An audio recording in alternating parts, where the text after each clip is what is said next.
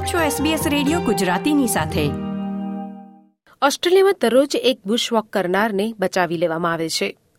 Bush walking કરતી વખતે યોગ્ય તૈયારી તમારા ખોવાઈ જવાની તકો ઘટાડશે. બુશ વોકિંગ દરમિયાન જો તમે તમારો માર્ગ ગુમાવો છો, તો પૂર્વ તૈયારીઓથી તમારી પાછા મળવાની સંભાવના વધુ છે. બુશ વોક કરતી વખતે ખોવાઈ ન જાઓ, તે માટે શું કરવું જોઈએ, આવો જાણીએ સેટલમેન્ટ ગાઈડના આ અહેવાલમાં. આપ છો SBS રેડિયો ગુજરાતીની સાથે. ઓસ્ટ્રેલિયામાં બુશ વોકિંગ લોકપ્રિય મનોરંજન પ્રવૃત્તિ છે. દેશના વિશાળ અને અનોખા કુદરતી વાતાવરણને શોધવાની આ એક શ્રેષ્ઠ રીત છે. દરેકના શ્રેષ્ઠ પ્રયાસ છતાં લોકો બુશ વોકિંગમાં ખોવાઈ જતા હોય છે.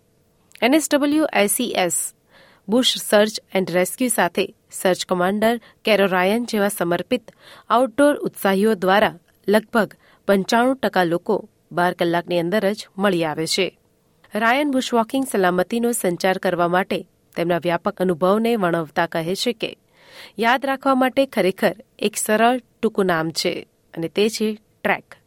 ટી આર ઈ કે તેનો અર્થ થાય છે ટી એટલે કે take what you need R register your intention E emergency communication અથવા તો ઇમરજન્સી બીકન કે નો યોર રૂટ અને તમે તેને વળગી રહો There's a really handy acronym to remember, and it's TREK, T R E K.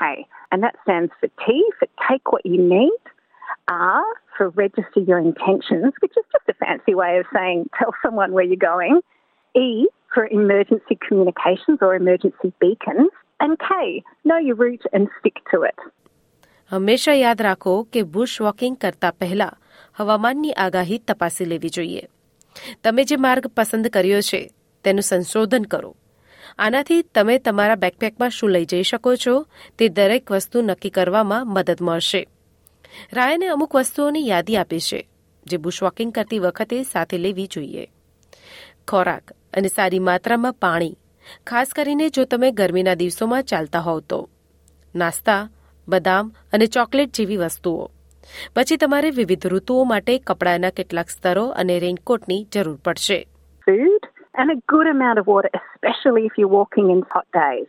Snacks, things like nuts and chocolate. Then you'll need some layers of clothing for the different seasons and a raincoat. Take your map and a compass if you know how to navigate with that, or you could even just download a navigation app onto your phone. A hat is really important, sunscreen, and make sure that you're wearing a pair of shoes that's really comfy. And one of the best things is to take some friends with you.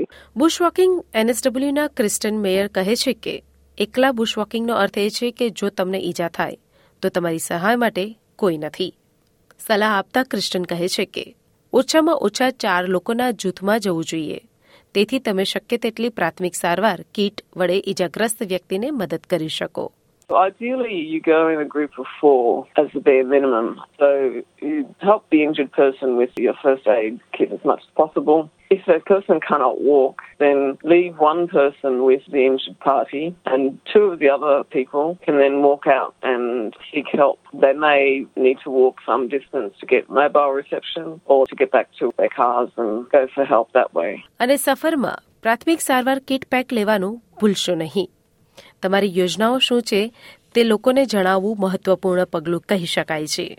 કેરોરાયન કહે છે કે, તમે national park અને wildlife service, police અથવા તો વિશ્વાસુ મિત્રને જાણ કરી શકો છો. તમે ક્યાં જઈ રહ્યા છો? તે કોઈકને જણાવવા માટે તમે થોડીક વિગતો આપી શકો છો. જેથી તમે જે ટ્રેક કરવા માંગો છો તે બરાબર છે કે નહીં તેની જાણ થાય. To registering your intentions, just telling someone where you're going, make sure you give some detail. So, exactly the track that you're wanting to do, when you expect to get out, and make sure that when you do finish your walk, that you get in touch with them to let them know that you're back safe. ઉપરાંત emergency beacon લેવાનું વિચારો emergency beacon ઉપગ્રહોને તમે ક્યાં છો તે ઓળખવા અને મદદ માટે કોલ કરવાની મંજૂરી આપે છે મેયર સમજાવે છે કે ઘણીવાર જ્યારે તમે જાડીમાં હોવ છો ત્યારે તમારી પાસે મોબાઈલ રિસેપ્શન હોતું નથી તેથી બુશવોકર્સ તરીકે અમે જે કરીએ છીએ તે પીએલબી એટલે કે પર્સનલ લોકેટર બીકન અને જો તમે ગંભીર મુશ્કેલીઓમાં પડો છો, તો તમે પીએલબીને સેટ કરી શકો છો. કદાચ હેલિકોપ્ટર દ્વારા પણ શોધી શકાય છે.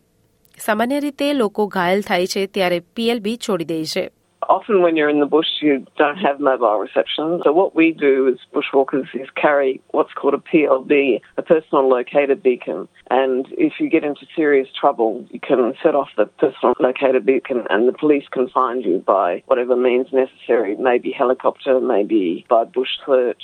Usually, people will set off a PLB when they're injured, but also can be because you're so lost you can't find your way out. તમે આ ઉપકરણોને કેટલાક આઉટડોર સ્ટોર્સમાંથી અને રાષ્ટ્રીય ઉદ્યાનોની ઓફિસો અને રાષ્ટ્રીય ઉદ્યાનોની નજીક સ્થિત પોલીસ સ્ટેશનોમાંથી ભાડેથી પણ લઈ શકો છો.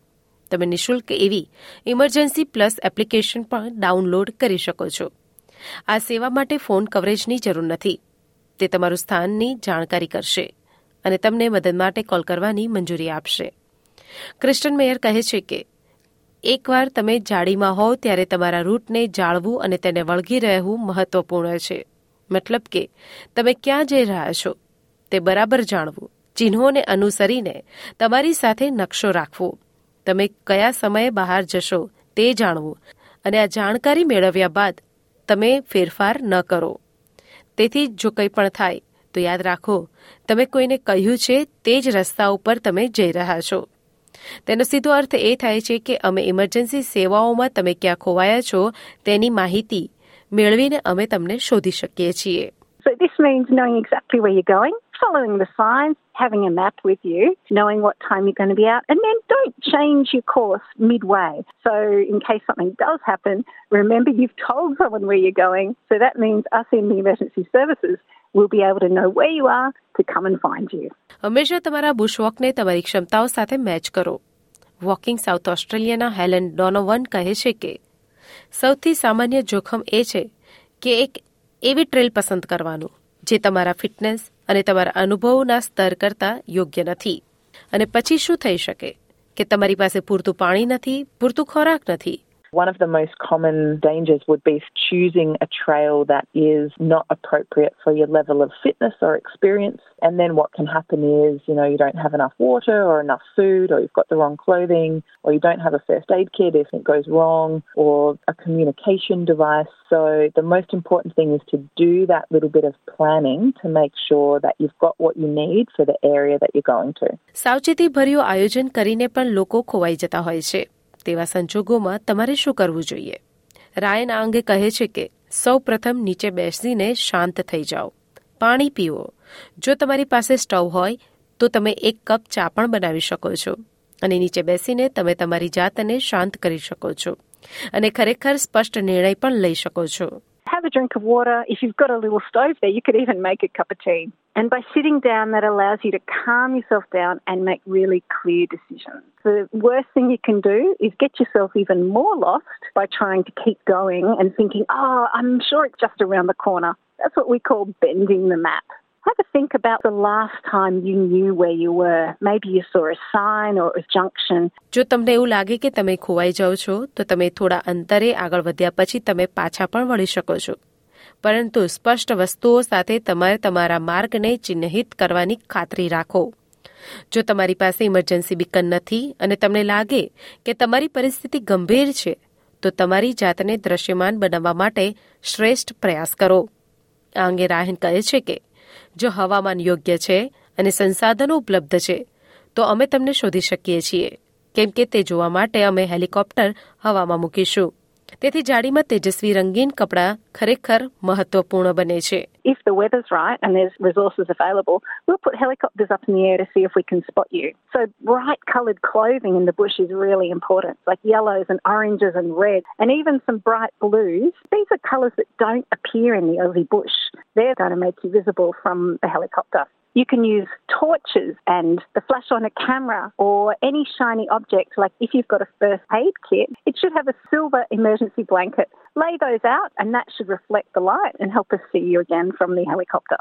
કોઈપણ તેજસ્વી રંગીન વસ્તુઓ મૂકો જો તમે ઘાયલ છો અથવા હવામાન ખરાબ છે તો આશ્રય સ્થાન શોધો ગરમ થાવ તમારી જાતને ગરમ રાખો ભીના કપડાથી દૂર રહો જો તમે કરી શકતા હો તો આગ પ્રગટાવો આ તમારી દ્રશ્યતામાં મદદ કરશે.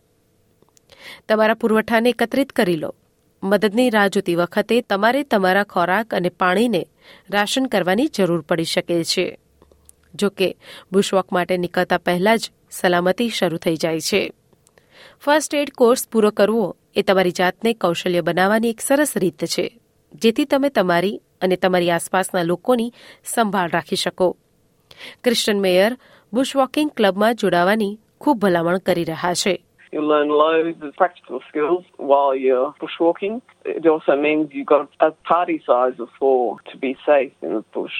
You'll find friendly people and they'll teach you all sorts of skills like how to navigate, how to read a map and compass, how to perform basic first aid, what to do when you get into trouble.